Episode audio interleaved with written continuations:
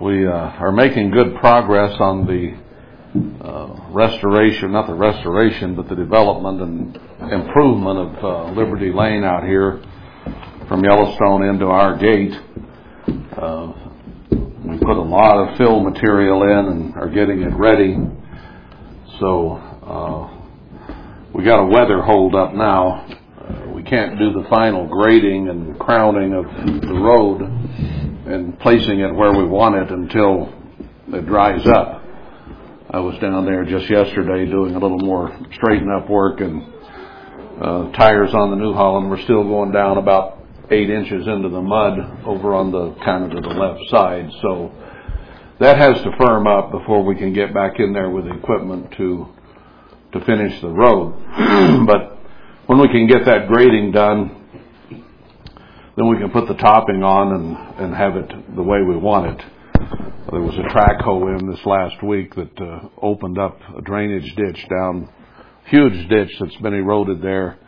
And now the water can all go into that easily and keep it drained, so that should help a great deal. So I do appreciate those of you who could and did help uh, in helping finance that. It's a fairly expensive little project, but the neighbors down there at our gate are doing quite a bit too on it because it was their front yard that was the worst. the lakes and ponds and people driving up way up into their yard to try to get around the holes. So uh, we got that filled in using dirt from our place here, and uh, he'll cover it now and put his fence up, and that'll keep him out of his bedroom uh, people, they said sometimes we feared they were going to drive right up into the house to get around the mud.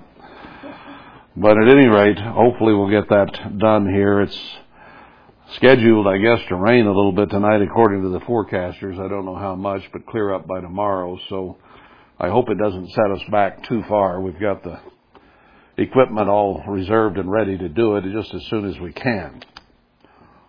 So I've been I've been wanting to do that project for a lot of years, and we just never got around to it, or thought we had the money, or whatever. But I, I it's long overdue. we got the uh, feast of dedication coming up. Starts next weekend. Uh, goes from the 20th to the 28th. We in the church over the years did not keep the feast of dedication, but uh, when you read the book of John, it shows Christ was there and walking and talking at the time of the Feast of Dedication during the winter time. So it's now, will be winter, uh, starting the 21st of this month, and uh, Feast of Dedication comes in the winter. Of course, it has to do with the dedication of the temple of God and we'll get into the temple of God today in the sermon as well. So, uh, Feast of Dedication coming up 20th to the 28th. That starts on a Friday night. So, we'd like to get together at 6:30 and sing some hymns and praise to God uh, next Friday at 6:30. It doesn't really tell us how to keep the Feast of Dedication, except they were joyful and singing hymns to God. So that's kind of the way we've started this out and feeling our way to see what God might or might not want. And uh, I'm sure when we get down to the true establishment of the latter temple, there'll be a whole lot more to rejoice about.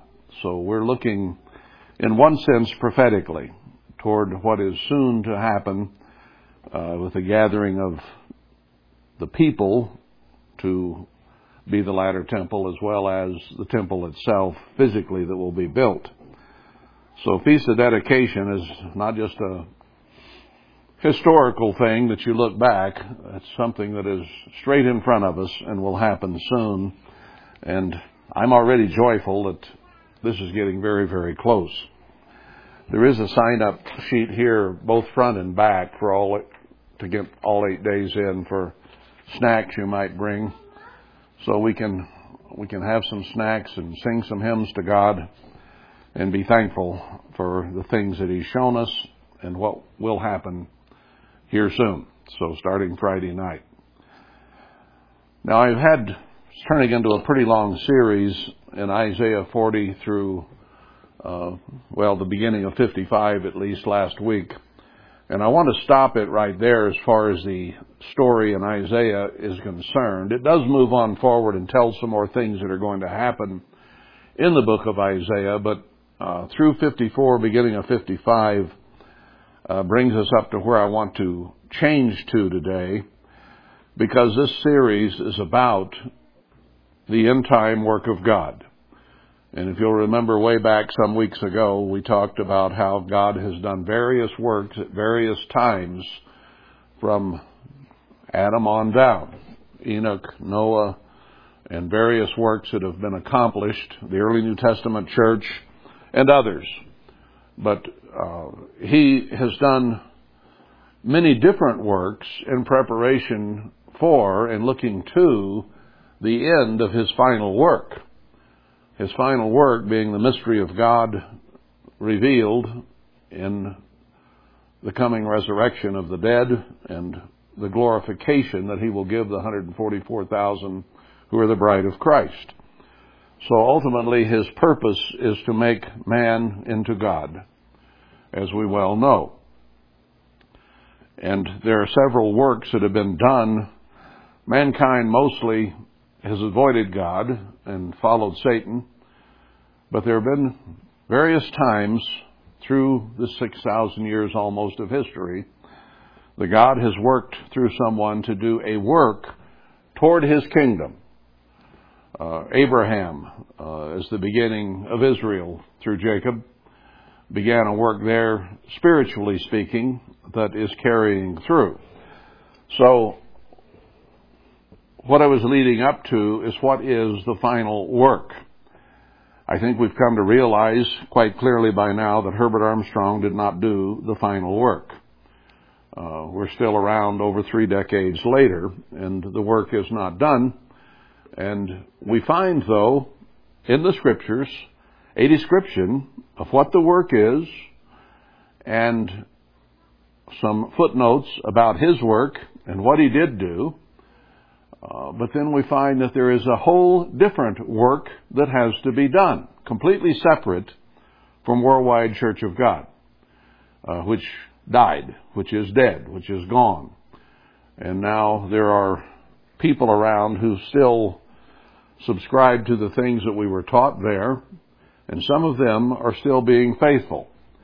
Now, there was a story through Isaiah 40 through 55 and the elements of the end time work are described there. I want today to get more specific about it.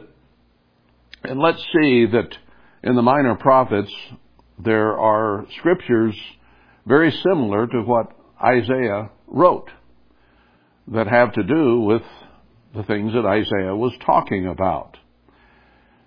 Now, let's go to Micah 4 because this this picks up with where we really started in Isaiah 40.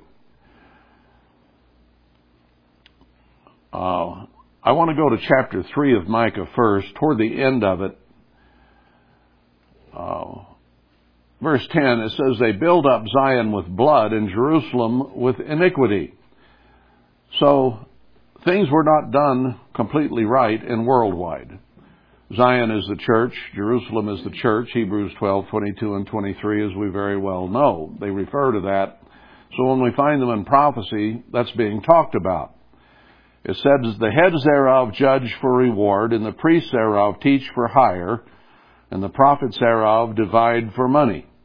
I had one of the ministers I happened to share a flight with one time from Anchorage to Seattle and I asked him, with the breakup of Worldwide going on, what he was going to do. And he says, Well, I've always kind of despised Rod Meredith, and I don't agree with him, and I don't like his preaching, but uh, I'm going to go to work for him. I said, Well, why? He says he offered me a paycheck, and I have to take care of my family. So I lost what respect I did have for him pretty much right there in that conversation as we sat on the plane. Because I thought, I told him, in fact, I came right out and said, that makes you a hireling. And he didn't fight me over it. Didn't say much. I think he knew it, but he didn't want to get into it. But I tend to be a little open sometimes in the things that I say. Or you may have noticed. Anyway, we weren't there for the right reasons, doing the right things that God wanted done, and therefore he spewed it apart. And he says in verse 12, Therefore shall Zion, for your sake, be plowed as a field, and Jerusalem shall become heaps, and the mountains of the house as the high places of the forest. So knocked down, destroyed, and that's exactly what happened to it. Now, these could go back to the scriptures in Isaiah and Jeremiah and so on, where it talks about how Jerusalem, the city, would be destroyed and be desolate for many generations and have become heaps and its foundations even removed. But this is an end time prophecy here in Micah, and I think that the application is first to the church, as are all the prophecies. So we've seen in our lifetime already Zion and Jerusalem, the church, plowed down, turned under, and become just heaps, piles. Now verse 4, or chapter 4, it says, But in the last days, so this is in, indeed an end time prophecy, it shall come to pass that the mountains of the house of the eternal shall be established in the top of the mountains, and it shall be exalted above the hills, and people shall flow to it. You remember Isaiah 40 says, Speak comfortably to his people that the time of their trouble was ending, and that they were to be comforted and strengthened, and that they would receive blessings. Uh, he said, Prepare a way for Christ and his people to come into the wilderness. He says, The people of the earth are as grass, but speak comfortably to his people and give them a message of hope and cheer and blessing. And that's what we saw all the way through Isaiah 40 through 55, or 55 uh, we went. Anyway, it starts out chapter 4 like that, and then it describes worldwide a little bit. He says, We've been afflicted and driven out, and God has done the afflicting in verse uh, 6. Well, before that, it even talks about uh, not learning war anymore, and every man will sit under his vine and fig tree, and none shall make them afraid. That's in verse 4. Now, if you go to Zechariah 3, you'll see that during the time that God begins, begins to raise up the leadership for the end time work, that everyone will sit under his own vine and fig tree. So here we have established the last days, and during these last days, everyone will have his vine and fig tree. Tremendous blessings will come. Uh, then he says that he will gather, verse 6, uh, the ones that I have afflicted, and will make her that halted or was crippled a remnant and her that was cast far off a strong people, and the Eternal shall reign over them in Mount Zion from henceforth, even forever. Now, once he gathers his people to Zion, they're going to be protected, and he's going to be with them throughout all that is happening here in the last days, and then once he marries his bride, when he returns, she'll be with him. So, once he regathers the church, he's going to be with that church from then on. So this isn't talking specifically of the millennium, it's talking about this gathering ahead of time. I will make her that halted or was crippled a remnant. And you, O tower of the flock, the stronghold of the daughter of Zion, to you shall it come, even the first dominion. The kingdom shall come to the daughter of Jerusalem. so Christ tells us there in Zechariah 2 that he is going to come suddenly to his temple, that's in Malachi, suddenly to his temple, and that he will defend it and protect it and be a wall of fire around it and dwell with us. Uh, at the end, I think it's chapter 1 of Zechariah. So it will be given the first dominion. Christ will be there with her, ruling through human beings that he has set up to do the final work and bring uh, the conditions whereby Christ can then return and resurrect his bride. So he says, Why do you cry out? Uh, is there no king in you? Is your counselor perished? Uh, Herbert Armstrong was our leader. He's perished, and we've been crying out ever since. We don't have the leadership that we want throughout the church. For pangs have taken you as a woman in travail. He uses that analogy throughout the prophecies that we're like somebody in labor to bring forth and we can't do anything. One place in Isaiah says you bring forth wind. You can't, you bring to the birth and that's all you do. But then he tells us, okay, the pain's on you, be in pain. Oh, we're ordered to be in pain. Okay?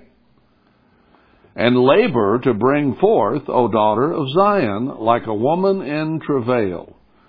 You have to push it. Remember that, girls? You had to push it. And when you pushed, eventually the pushing helped and the baby was born.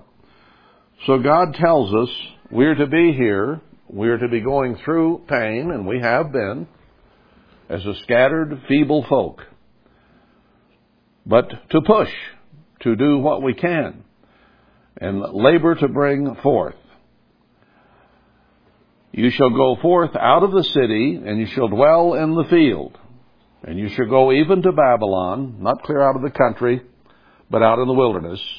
There shall you be delivered. There the Eternal shall redeem you from the hand of your enemies. So part of this, he says, is getting away from where we have been in the cities and so on of Babylon to get out into the field, into the wilderness, and there is where God is going to do his work of deliverance.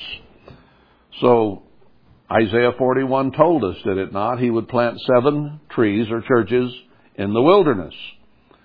Uh, so that fits with what he's saying right here.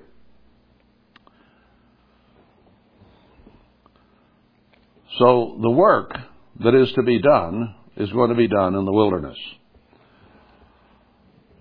Says he'll protect us.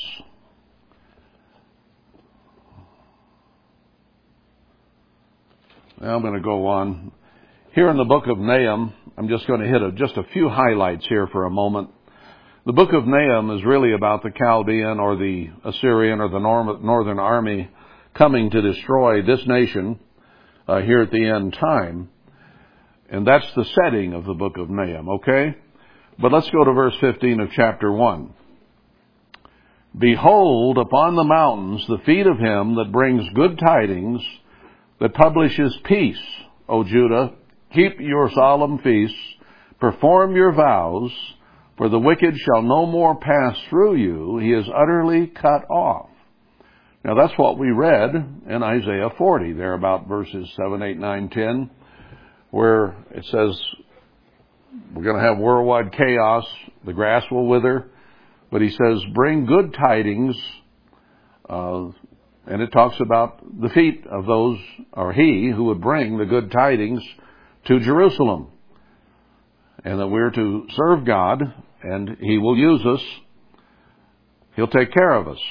So, Nahum is about the destruction at the end of this age to this nation, just as Micah is. And he says, Go to the wilderness, I'll protect you there. Here he says, Bring the good tidings at the time of the gathering of the army to destroy. So we're seeing the elements of Isaiah 40 and on through Micah. We're seeing a little bit here in Nahum. Uh, even into the book of Habakkuk. This is a build up to something.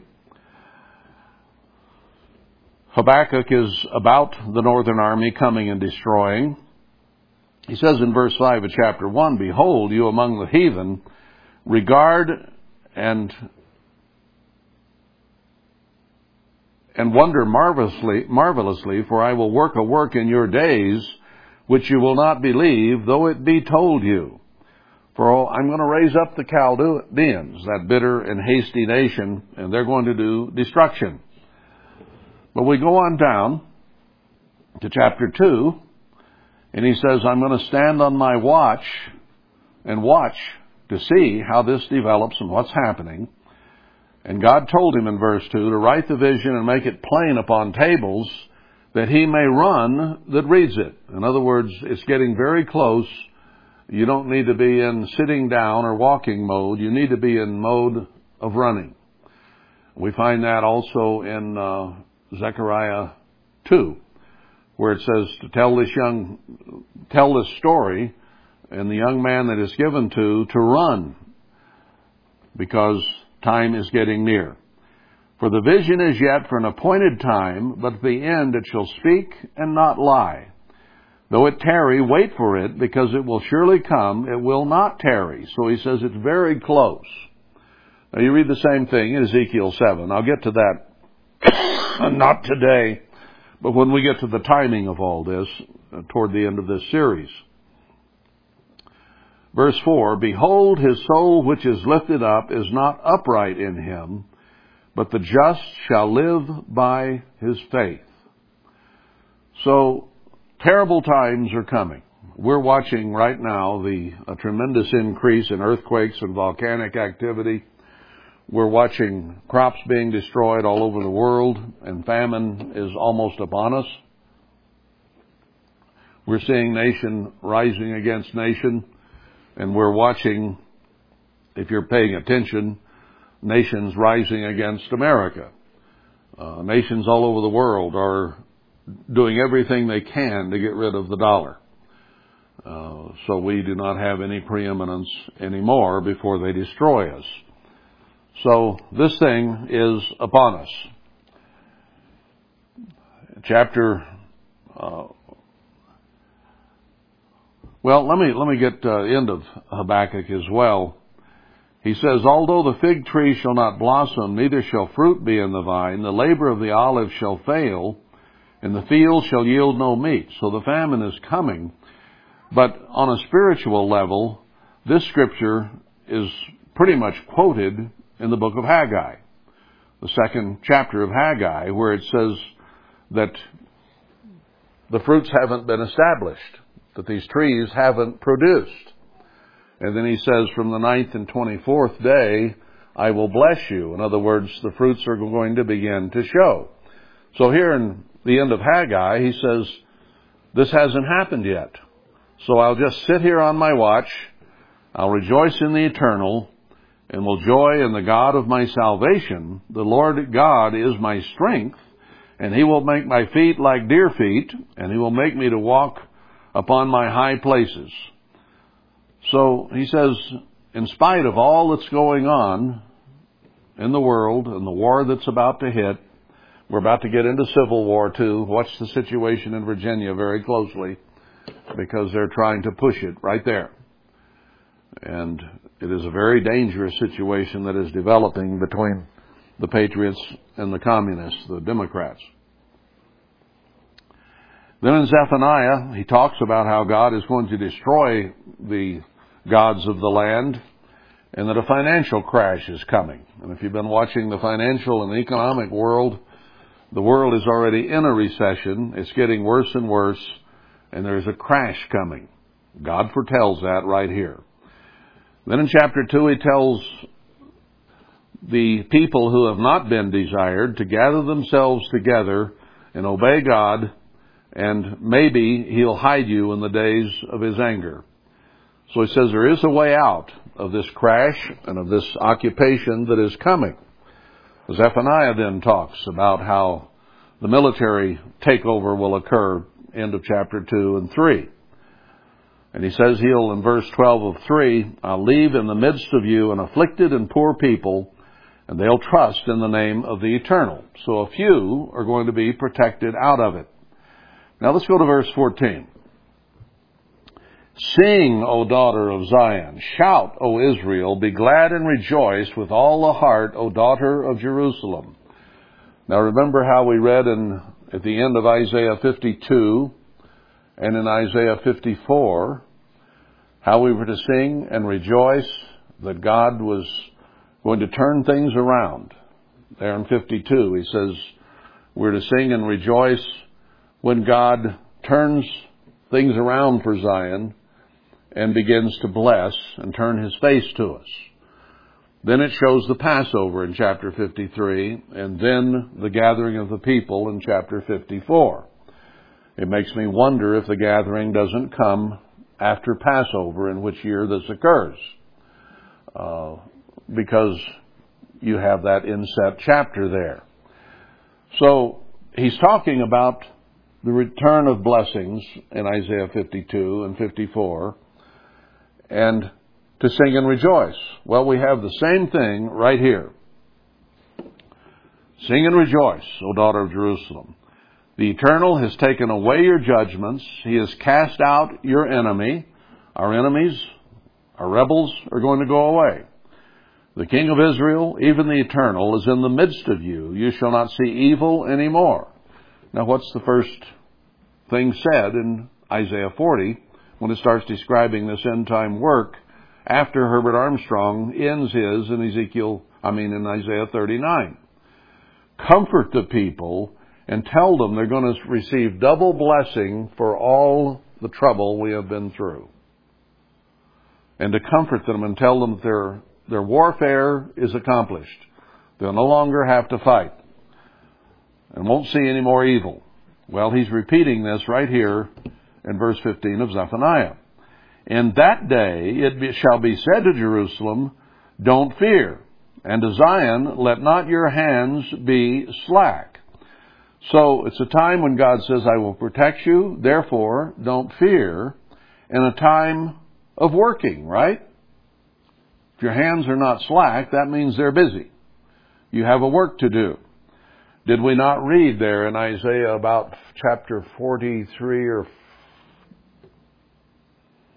42 or 43, uh, where it said there that the carpenter will encourage the blacksmith and so on.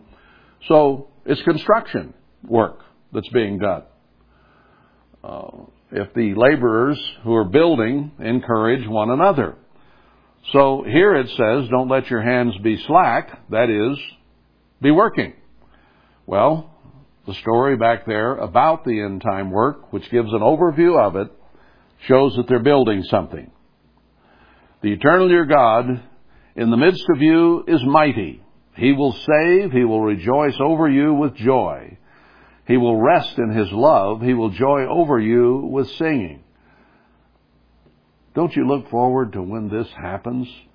When God, instead of turning His face from us and getting over having puked us out, is going to turn it back and sing songs about us Himself. He's going to be so happy and so excited.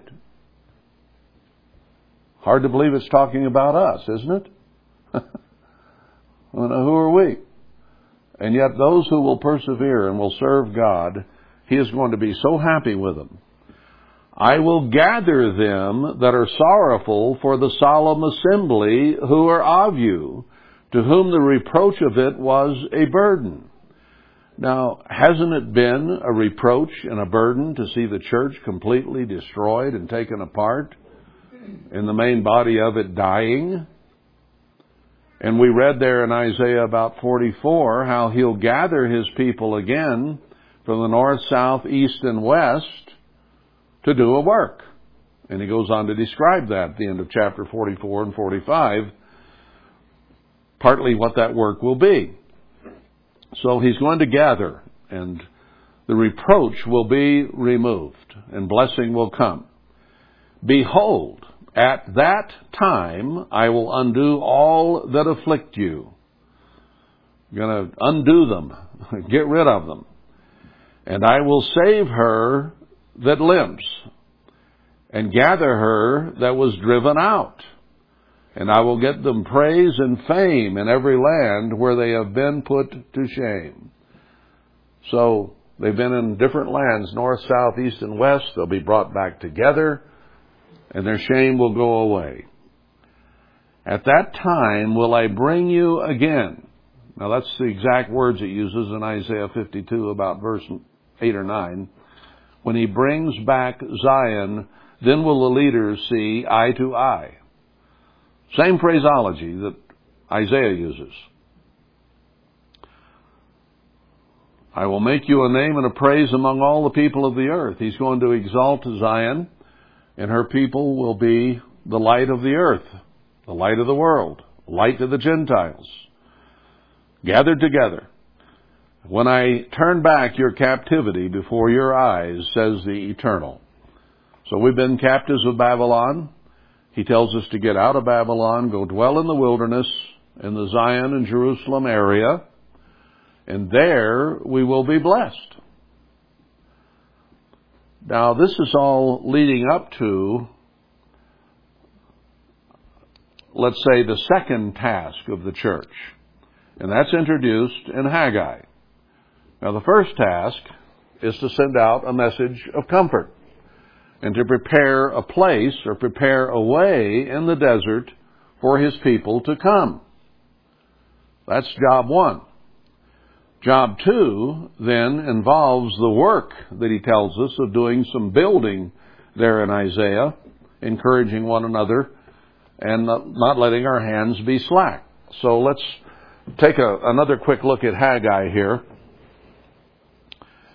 In the second year of Darius the king, in the sixth month, in the first day of the month, came the word of the Eternal by Haggai, and he brought it first of all to Zerubbabel and to Joshua because they are, as we go through uh, Haggai and Zechariah and Revelation 11, clearly the leaders of the end time work. Herbert Armstrong and Ted may have been minor types of that, but it wasn't the final work. they only did a limited amount of work. But here we're talking about the last work, the latter temple and it's at the end of 70 years. Now, we'll get into that again. I've gone over it before, but I think we have just ended in 2017 a 70 year period uh, that Jeremiah prophesies of.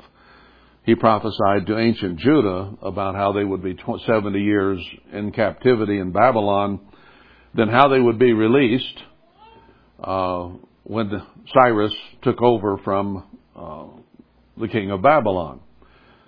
Now, it was a couple of years after the 70 ended before this message went out. It was in the second year of Darius. So the 70 had ended, but there was a period of time in there before they were to go and build the temple. Now, Daniel had understood from Jeremiah that it was to be a 70 year captivity. That's very clear. He said so. If we go to Jeremiah, we see a 70 year captivity. I believe that started in 1947 in the fall because Herbert Armstrong started the college and its goal and purpose was to go out into Babylon and make, uh, baptize and make members many people. Many were being called or would be called under him but he had to have support. So from 1947, when the college began, he said, go out and build houses, church houses.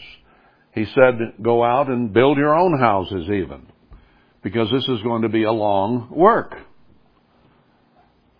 Now, if you count 70 years from there, you come to 2017, which ties in some other things, and I'm not going there any further, further than just that comment right here at the moment.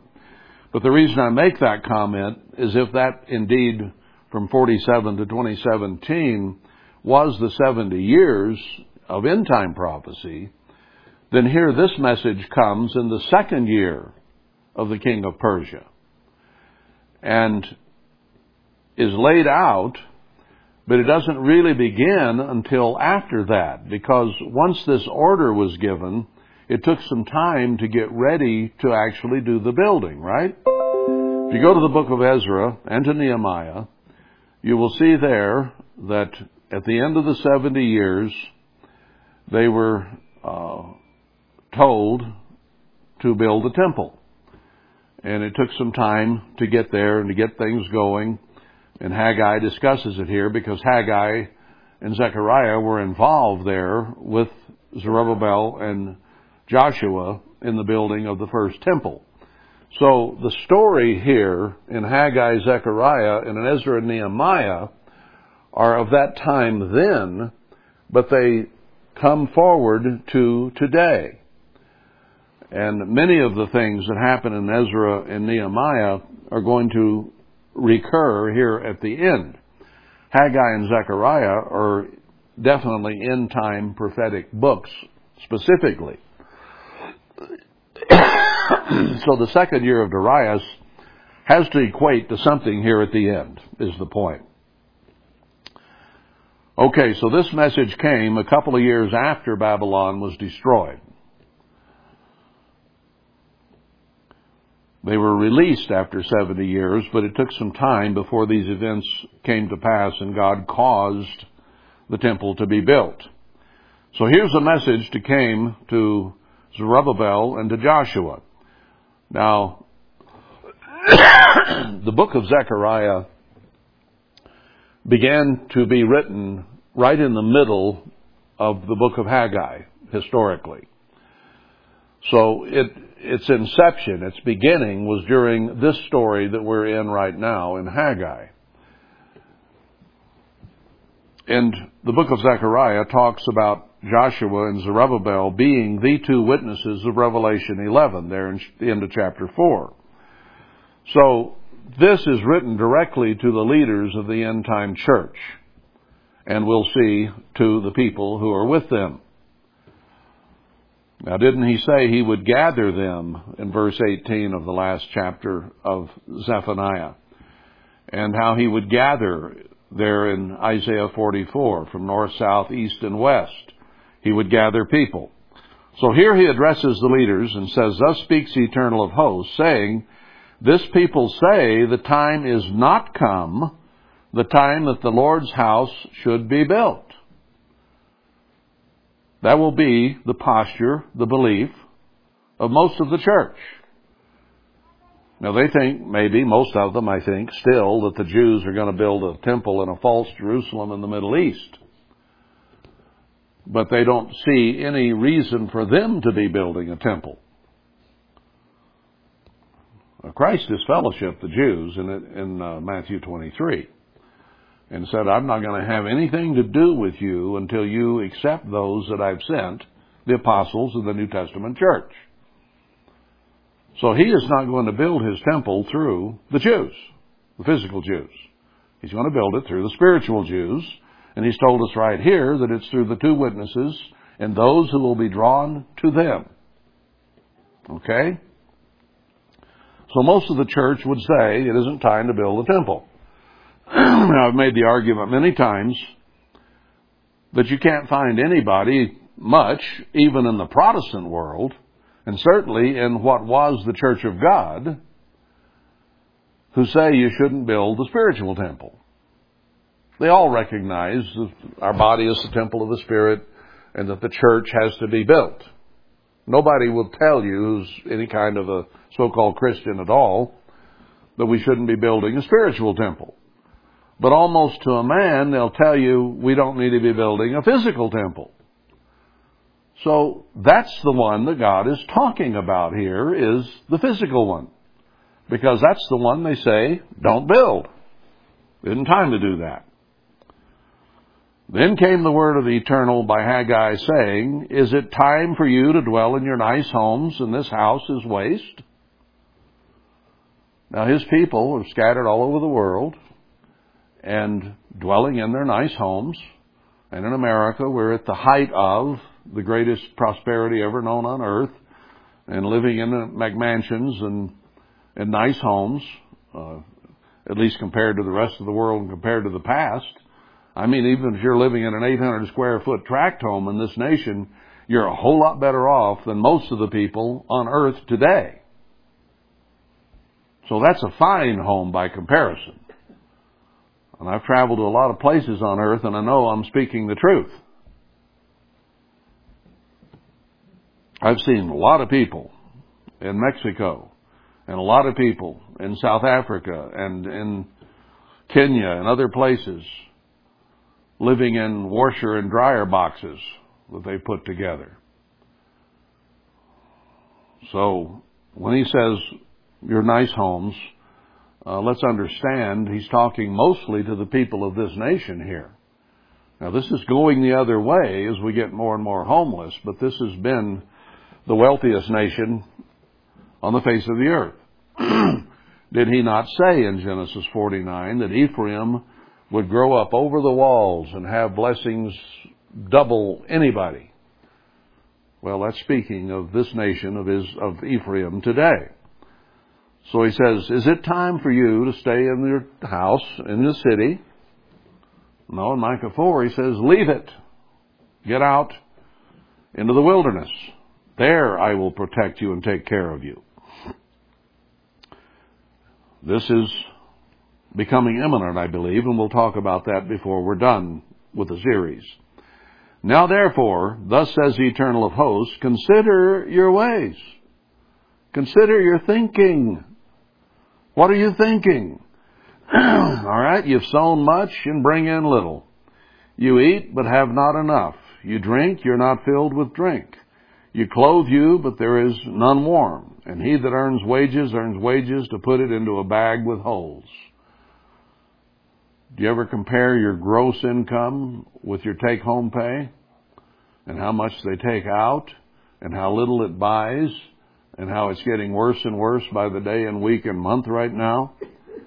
says you, you can't get really wealthy for the most part as a people.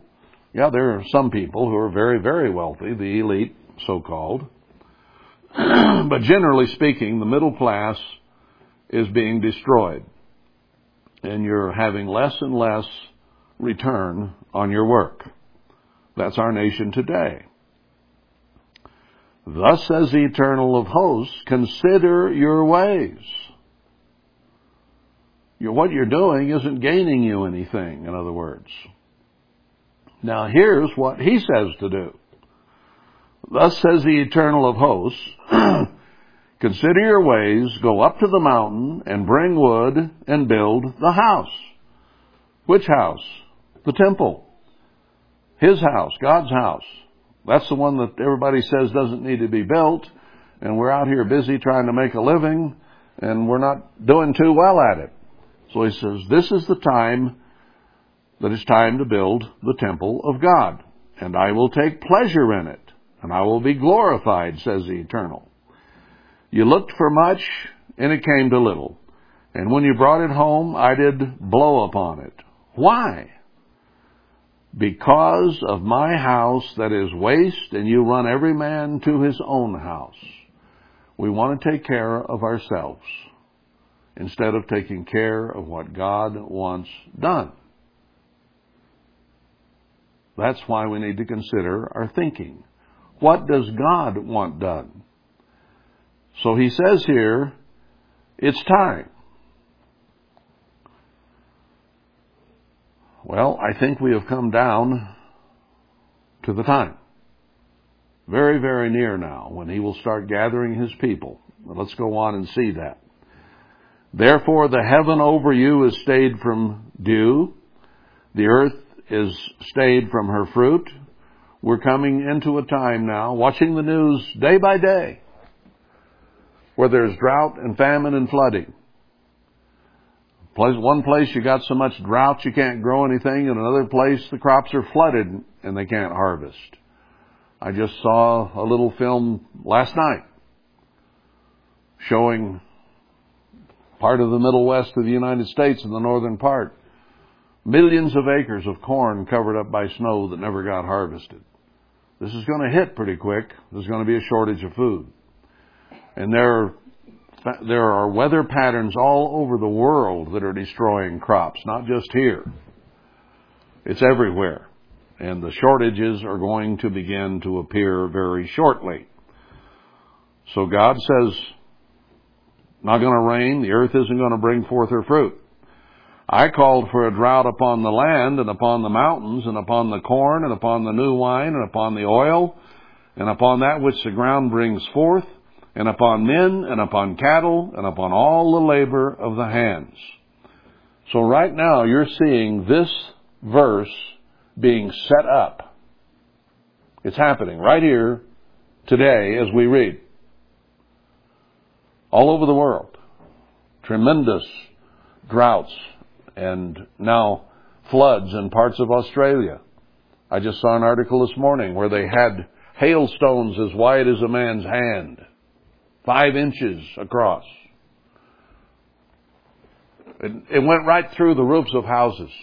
I mean through the roof, landed on the floor. Car windows not cracked, but broken out. You know, we've seen hail damage on cars with little pecks all over it.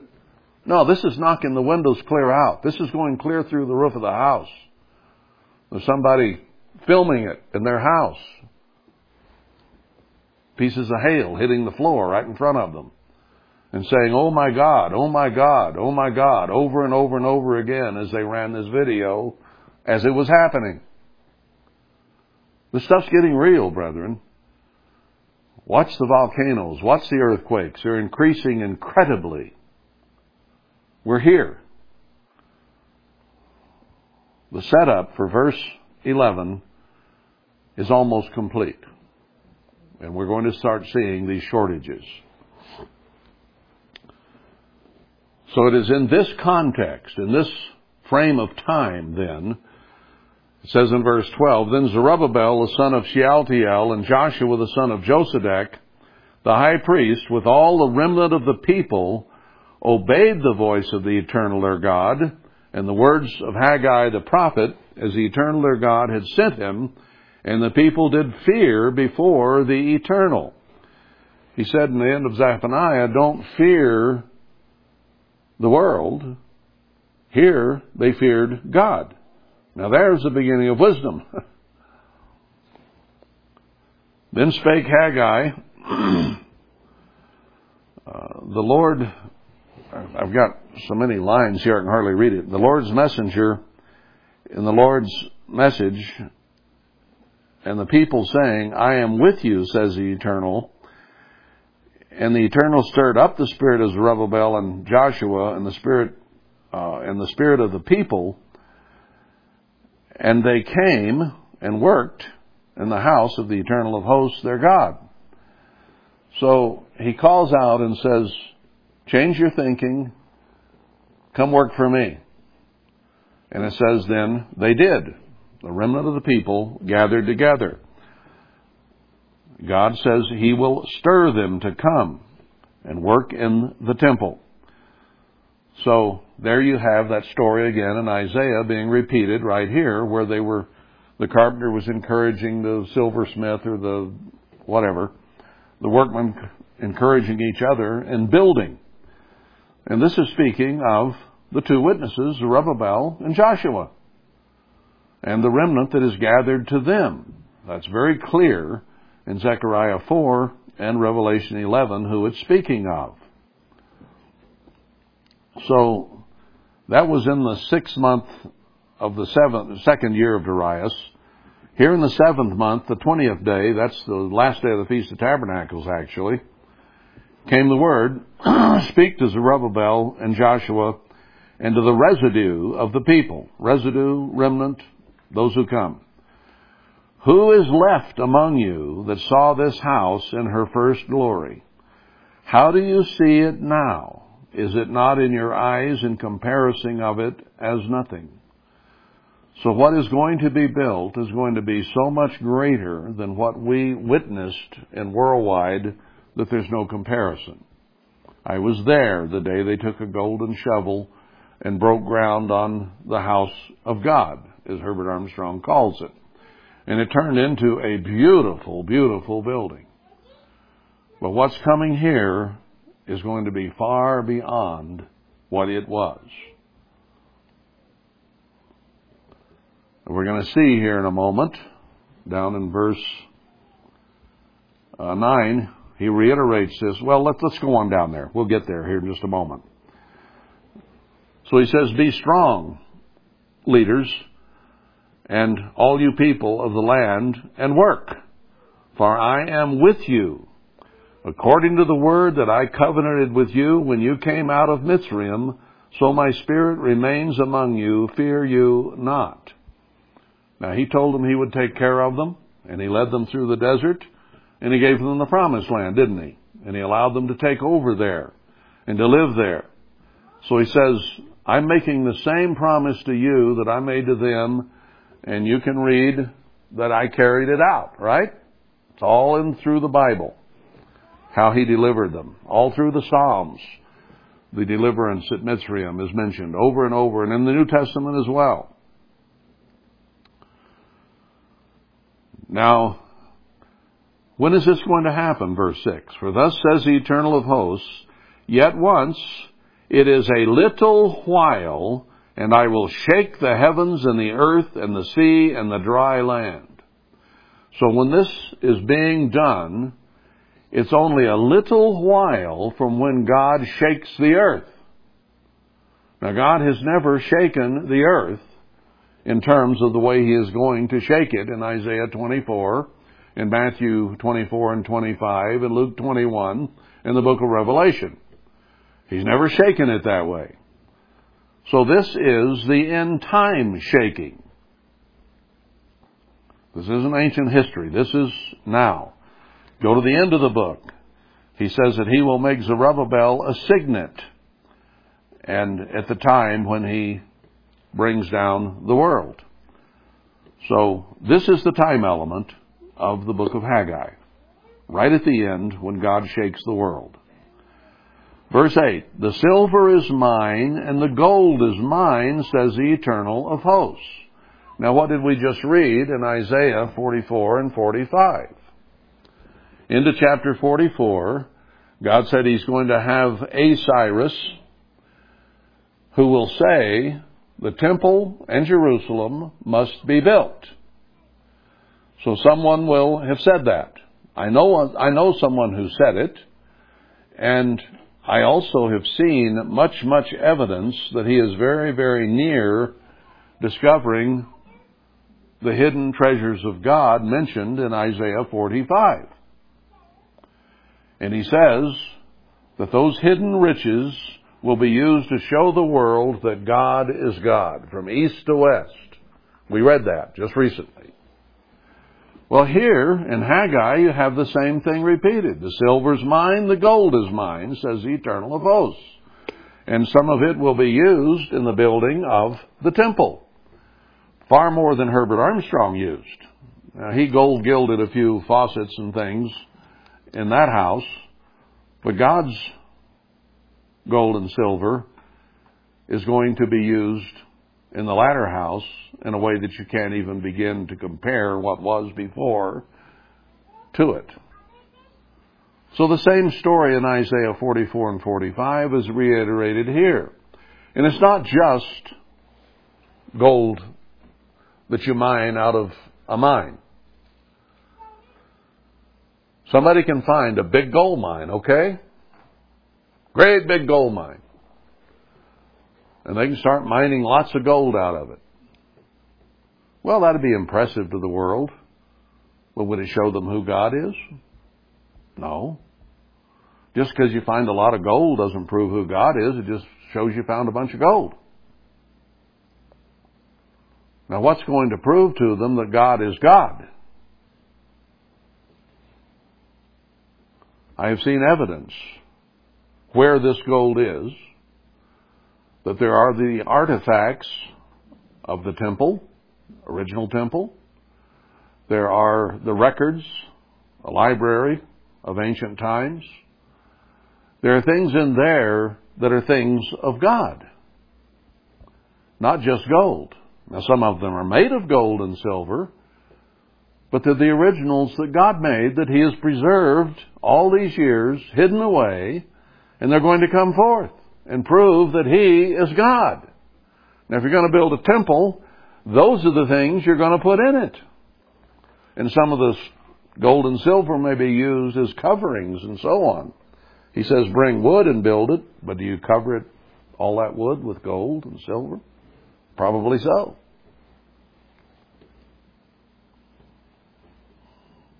I expect that the temple of Ezekiel in chapter 40 through 48 is the one this is talking about.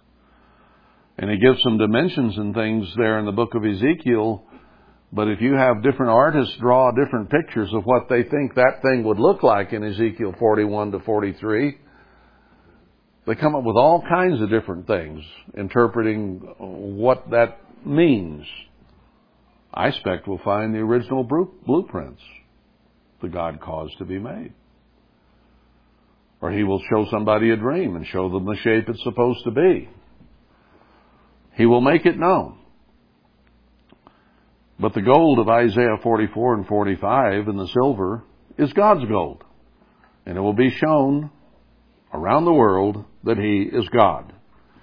And He says it again. The glory of this latter house shall be greater than of the former, says the Eternal of hosts. And in this place will I give peace, says the Eternal of hosts. There's been no peace in the church for the most part in decades. And here God will bring peace. He'll get rid of the enemies and bring peace. It will be greater than what we experienced before. There'll still be some of us old men around who saw what was, and there'll be no comparison with what then is. Then he has a discussion here about whether you can be holy and touch the unclean, or whether you can be unclean and touch the holy. And he says we got to be clean. Well, what does it say in Isaiah 52, the last, oh, about the third from the last verse in Isaiah 52? Be you clean that bear the vessels of the eternal. So the vessels of the eternal are included in this. Now you had to be clean. The priests had to cleanse themselves before going into the temple. and when Aaron went in once a year into the Holy of Holies, he had to be cleansed. He had to wear just the right garments. Everything had to be right. So when he tells us we're going to bear the vessels of the eternal, he's telling us right there that that gold and silver of Isaiah 45 in 52 is to be borne by his people, and that they are to be holy and not unclean. He makes that point right here in the book of Haggai, that we must be clean. And he says he's looked and everything we've been offering has been unclean. So he wants us to repent and become holy. He says at the end of chapter 45, their righteousness will be of me. Did I say 45? I meant 54. Last verse of chapter 54 of Isaiah won't be our self righteousness. It won't be our filthy, dirty, mock righteousness, but the righteousness of God. So be clean. Uh, it says, In those days, then in verse 16, when one came to a heap of 20 measures, there were but 10. In other words, a drought, a famine. I smote you with blasting and with mildew and with hail and all the labors of your hands, yet you turn not to me, says the Eternal. When we got spewed out in the 90s, did the church turn to God? No. It continued on the way it was. They kept trying to do the work of God the way that they had come to understand they thought it should be done under worldwide and everybody accused everybody else of being Laodiceans, and they were the only Philadelphians there were. So they stood up in self-righteousness, almost to a man, and blamed everybody but themselves. Now I've been preaching now for over 23 years that we are to take the blame. We got scattered too. We were Laodiceans. I hope we're reforming. I hope we're overcoming. I hope we're changing. I hope we're overcoming that so that we can be part of the holy people that God can use to build his latter temple. And he says he will call out 10%, a residue, a remnant, to do that. His tithe, his tithe is holy money. His tithe of his people are holy people. we have a standard to live up to in order to qualify to build the temple of God. And he called you and me here as part of chapter 40 of Isaiah moving forward to prepare a way and a place for the people to come and build that temple.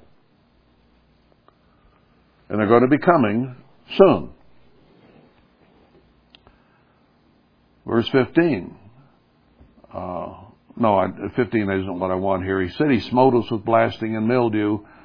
We've had a, as Amos 8 put it, a uh, famine of the word.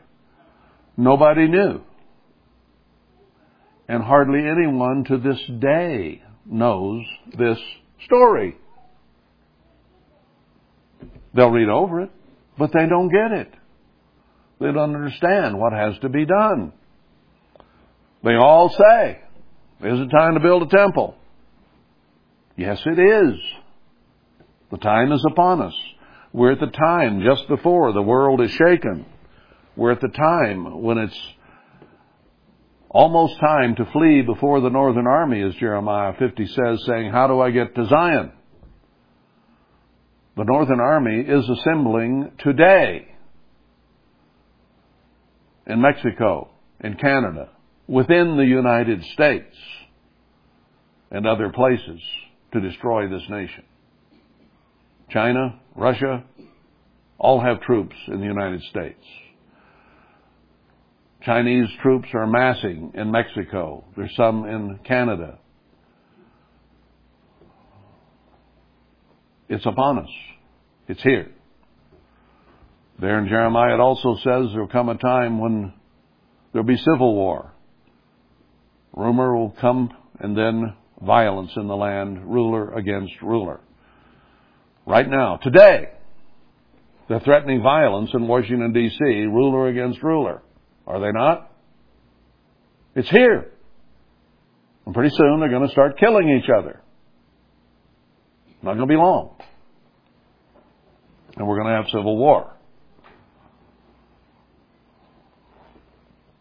It's time. So through all this spiritual famine we've had, he says, verse 18, consider now from the, this day and forward, from the 24th day of the ninth month, even from the day that the foundation of the Eternal's temple was laid, consider it. I don't know exactly what 924 means, but very soon now, this scripture is going to mean something very, very important. Now, what does he say about it? Consider from this day and forward. Is the seed yet in the barn? As yet the vine and the fig tree and the pomegranate and the olive tree has not brought forth. From this day will I bless you. In other words, some fruits are going to begin to be shown from 924 forward. Did we not just read that at the end of the book of Habakkuk, where he said, essentially the same thing, that the, the trees haven't produced. The things haven't happened, but I'm going to sit and wait for God to deliver. And he said that the just will live by faith. So here we see that repeated at the end of the book of Haggai. But this time is near, and the 9th and 24th, which this year is uh, the 20th of December, uh, I don't know whether it means anything this year or not, but we shall see. I think that it might be about next year, but I don't know that. It could be this something this year. But the sixth month and the seventh month, if these dates mean anything, in Haggai, uh, the sixth month is about August, seventh month is in October, uh, feast time and then the ninth and 24th is late in December generally. so I'll lay out for you a possible scenario of the timing of this at the end. I don't want to get into it today. But from this day will I bless you. Now he says that he'll give us the former and the latter rains in the first month, which I take to mean uh, April, uh, it could mean January because many, many, many things have occurred in the end time church, both bad and good, in January. So it's the first day of the Gregorian calendar, but the first day of God's calendar, or the first month, is generally in April. And I think that that's what he's talking about because there in Isaiah 53, which we just read, uh, it shows Christ being the Passover and that the people would come right after the Passover to spread your tents and make room for all these people to come. So I think that that tremendous blessing of the first month will probably be uh, in God's first month in April at Passover time. What this is talking about, we shall see. But all the blessings don't begin and come at the same time. That's the point. Some of it comes in the first month. This comes in the ninth month. So it's varying types of blessings. And we'll see when it fits. So then the word came once more to Haggai. Speak to Zerubbabel, governor of Judah, saying, I will shake the heavens and the earth. So we've got the temple being built here, and it's a little while, he said earlier, and here he says, I will shake the heavens and the earth. He's removed the little while. After the temple is built, time is about up, and he'll start shaking things. I'll overthrow the chariots and those that ride in them, and the horses, the war materials of the world. In that day, says the Eternal, of hosts, I will take you, O Zerubbabel, my servant, the son of Shealtiel, says the Eternal, and make you as a signet, for I have chosen you, says the Eternal of hosts. So he's going to make Zerubbabel, the leader of the two, a signet, a flag, a sign to the world. So the temple is built, and then at the time the things begin to shake, truly shake, Zerubbabel is going to be put out there as a signet or with the flag of God, if you will, not the flag of a nation. And we read about that in uh, Isaiah just recently as well. How he, a man from the north would come from the east, and God would make him a signet before the world. So it's getting specific here in Haggai. I'm almost out of time. I was going to go into Zechariah.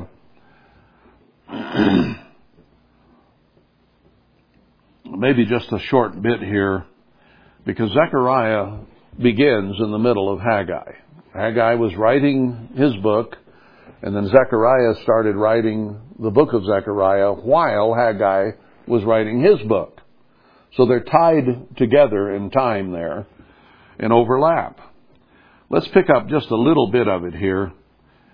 Uh, verse 2 says, The Eternal has been sore displeased. Well, first of all, it says it's in the eighth month in the second year of Darius. Well, Haggai was written in the, started being written in the sixth month of the second year of Darius. So this started two months after Haggai started writing his. And he says, God has been sore displeased with your fathers. Therefore say you unto them, Thus says the Eternal of hosts, Turn you to me, says the Eternal of hosts, and I will turn to you, says the Eternal of hosts. Now, this is an end time prophecy speaking of the end time church. And he was sorely displeased with us. So what did he do? He spewed us out of his mouth. You're pretty sorely displeased with dinner when you decide to upchuck it, right? So he was not happy with the way worldwide is. Now he says a little later in this same chapter, he was somewhat displeased, and then the heathen came in, and he got really displeased. So it got worse once the Tkachis took over and, and their ilk. So he's giving us some advice here to turn to him, be not as those who preceded. whom the, the former prophets have cried, saying, Thus says the Eternal of hosts, Turn you now from your evil ways and from your evil doings, but they did not hear nor hearken to me, says the Eternal. so whether you go back to worldwide or whether you go all the way back to ancient Israel, they denied the things the prophets said. Always. They killed and stoned the prophets. They killed and stoned the apostles. They're going to kill the two witnesses. They're going to kill 90% of the church in the tribulation. 90% of the church are going to be killed, martyred in the tribulation. So he says, don't be like them. They did not hear nor hearken to me, says the Eternal. Your fathers, where are they? And the prophets, do they live forever? No, they're gone. What about those who were raised up worldwide? They're dead. They're gone. We didn't listen when Herbert Armstrong said, I don't think you're getting it. We weren't. we thought we were, but we weren't. And God had to spew us out. And now I hope we're doing some true repentance. But my words and my statutes, which I commanded my servants the prophets, did they not take hold of your fathers? Were those words in vain, or did God tell them what was going to happen and did it not happen? The days of Isaiah, Jeremiah, and Ezekiel and the others. And they returned and said, like as the Lord of hosts thought to do to us, according to our ways and according to our doings, so has he dealt with us. We used to read Isaiah, Jeremiah, and Ezekiel and apply it to this nation.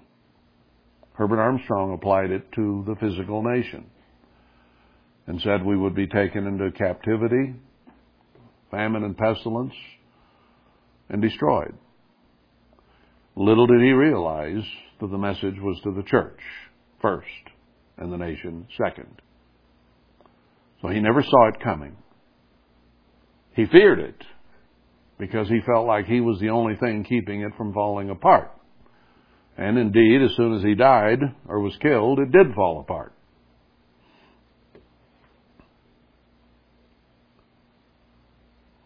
Upon the four and twentieth day of the eleventh month, there was another message that came to uh, see, only wrote a little bit, and then he wrote some more, just like Haggai did. And I won't get into that because it'll take too long, and uh, we need to wait until next week. But I wanted to at least touch on chapter one that we need to be paying attention both to all the prophets which were written for today. Did not Paul say all these scriptures are written for those of us upon whom the ends of the age have come? Aren't they end time prophecies about now? Didn't Herbert Armstrong even say the Bible was written for the church? Not for the world, it was written for the church. The world denies the Bible, denying nearly everything it says. It was written for the church. So all these things in here are written for you and me, upon whom the ends of the world have truly now come. They didn't come on Paul, they came on us, and we're beginning to live them. We've lived the scattering. We've lived Ezekiel 5 of a spiritual famine and pestilence and sword, which has devastated the church. That's ancient history now. That's fulfilled prophecy now. We're today on the verge of the comforting words. We've gone through this devastation spiritually and famine of the word you are now being taught a message of comfort and hope. Isn't that what we were reading today in Isaiah that we've been doing for some weeks now and picked up in Haggai? I mean, not in Haggai, but in Nahum, in Habakkuk, in Zephaniah, and now here in Haggai when he's going to return blessings. So the message is there, but nobody understands it. The rest of the church still thinks all this is talking about the millennium. And indeed it is in a bigger sense later on. But it's to the church first.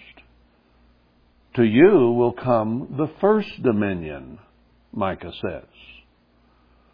Then the dominion will spread to the whole earth when Christ returns to set up his kingdom on this earth. I've been trying to tell you for years, God is going to set up a microcosm of the kingdom of God here at the end time, with Him here dwelling with us, the two witnesses leading it, and the remnant, 10% of the church, coming to build the temple. And indeed, that's what we read in that context in Isaiah. This will be a Cyrus who says, the temple shall be built and Jerusalem shall be built.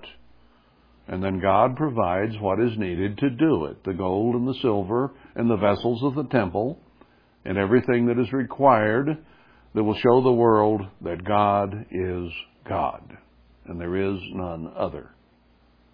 A gold mine will not suffice. It has to have the vessels of God to prove the Old Testament and everything that you and I believe is true. And that there is a real, living, eternal God who buried these things a long time ago and brings them out to be used in the latter temple. You know what the world's going to do? They're going to covet it. The beast and the false prophet are going to see it, and they're going to want it because they want to be seen as God. That's another continuation of the story. We'll get to that. But they're going to see the whole world that God is God and reject Him. We already know that. Accept Him. Obey Him. Let's become clean that bear the vessels of the eternal because it's prophesied that just before the real shaking begins, somebody has to build a temple and it has to be a remnant of God's people out in the wilderness where Zion and Jerusalem are. And it's right out here. This is where it has to be done. This is the only place that this message is even coming from. No one else. We read that in Isaiah. He says, none of them understand it, but where I revealed it. And revealed it so we would come here because this is the place. And we is the people. And there's going to be many, many people join us 10% of what was to do the job that has to be done. Suffice it for today.